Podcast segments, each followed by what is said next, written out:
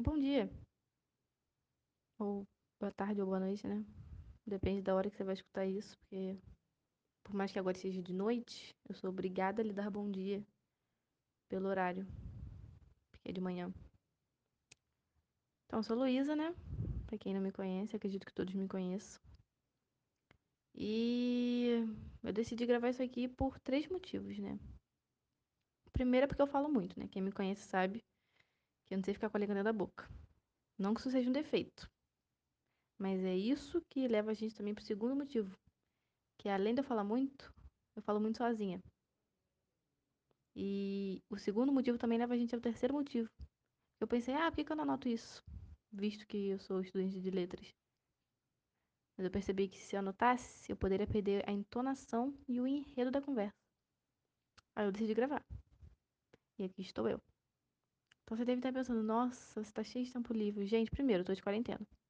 Tô trancafiada dentro de casa. Então, todo o tempo livre que eu tinha, ele tá sendo duas vezes maior, porque eu não perco mais tempo pegando ônibus.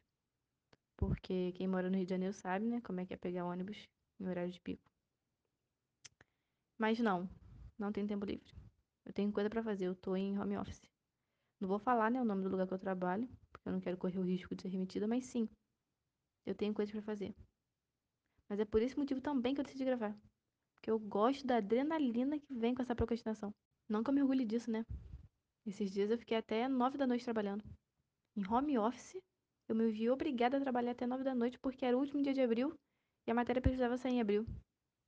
Então eu gosto desse sentimento que vem com o adiamento. Não que eu goste de prazo, eu não gosto de limite. Mas eu gosto da ideia de saber que eu sou capaz de superar o prazo que os outros me impõem. Tipo na faculdade, quando o professor dá um mês pra turma fazer um trabalho, eu faço no dia anterior. Aí o professor vai lá olhar nas referências e a data de acesso tá tudo do dia anterior. Tem gente que muda. Eu não. Eu quero que ele pense que eu sou capaz de lidar com a pressão que é me imposta. Não que eu saiba lidar. Mas eu quero que ele pense que sim.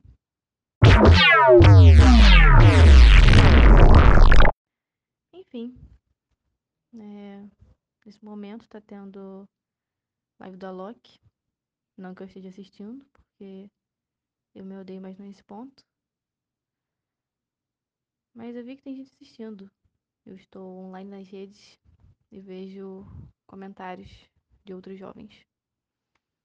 E falando em jovens, hoje eu tenho um grupo, né? Fazendo aqui o cenário para quem quiser imaginar. Eu tenho um grupo com três amigos. No caso, eu e mais dois. Um grupo de três amigos, melhor dizendo. E hoje eu questionei, né?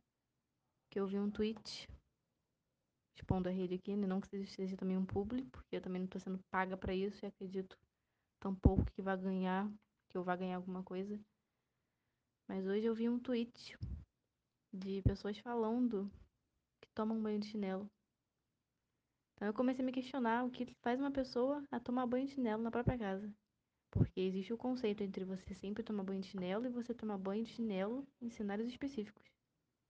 Tal como eu só tomo banho de chinelo quando eu viajo ou tomo algum banho em banheiro compartilhado, como em viagens. Mas tomar banho de chinelo na própria casa eu achei um pouco ousado. E achei ousado não por tomar banho de chinelo, porque eu defendo a ideia de cada um fazer o que quiser na sua vida. Mas achei ousado pela justificativa que deram por quererem tomar banho de chinelo. E agora eu vou refutar, porque eu não vejo base no que se foi apontado. Gente, isso é chuva, vocês estão ouvindo? Que delícia. Pois bem, continuando. É... Eu não vi a base no que as pessoas estavam dizendo sobre tomar banho de chinelo na própria casa. Porque a primeira desculpa foi, vai se aparece um bicho. Aí eu jogo, já logo digo, você tá de chinelo. Você tampa a parte de baixo, mas a parte de cima ainda tá exposta. Porque se a justificativa for bicho, tome banho de tênis. Aí, uma outra justificativa foi que o chão do box não é limpo. Amigo, só se for na outra casa, né? Porque não lavar o chão de um box que você toma banho, a água já cai. Se você não tem pelo menos um dia na semana pra limpar o banheiro, além do que já é limpado, né? Todo dia com banho? Então, estavam precisando ir rever os seus conceitos de limpeza. Ou então, ao menos, rever o seu conceito de banho, né? Porque o quê? Com soda cáustica, esse banho que você tá tomando? Mas enfim, né? Cada um com suas ideias. Outra coisa que eu vi rolando nas redes foi sobre o Festival Varilux de Cinema, que é um festival só com filme francês. Achei interessante. Não que eu goste de filme. Ou da França. Ou de franceses. Mas é interessante a ideia de que vão criar um festival de filme online.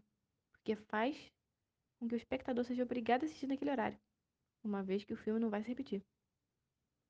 Eu, particularmente, gosto do conceito em plena quarentena, porque eu também não tenho muito o que fazer. Mas é um conceito que eu não consigo executar. Porque esse filme tem duas horas, eu demoro três dias. Eu tive que pagar pra ver Ultimato duas vezes. Eu falei que é porque eu tinha gostado muito do filme, mas é porque eu não tinha prestado atenção na metade dele. E eu só não paguei a terceira vez porque o ingresso tá vinte reais. Mas saudades. Saudades de ir ao cinema. Não de pagar vinte reais no ingresso, porque ainda sou contra essa mão capitalista. Pra ver uma tela por duas horas. Mas saudade de ir ao cinema. Porque a última vez que eu fui ao cinema foi antes da quarentena. Mas foi no início do ano. Fui com dois amigos, aquele do grupo de três pessoas. Vamos assistir Minha Mãe é uma Peça. Achei que o filme fosse de humor também, saí chorando de lá. Lindo. Quem não viu, indico ver. Agora não, porque os cinemas estão fechados, mas assim que voltar, acredito que ainda vai estar em cartaz, uma vez que o Brasil não lança muitos filmes. E é regra, pra quem não sabe, ter um filme nacional em cartaz até que se lance outro. No mínimo um filme nacional. Então quem não assistiu, indico assistir. Ou então baixa online. Sei lá, se vira. É, enfim. Eu acho que vou parar por aqui. Porque o que? Eu tô falando por sete minutos ininterruptos.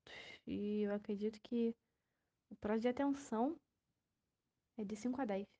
Então a gente já tá realmente no meio. Então, tenho certeza que quem tá ouvindo aqui também não tá prestando atenção. Nem eu tô prestando atenção no que eu tô falando.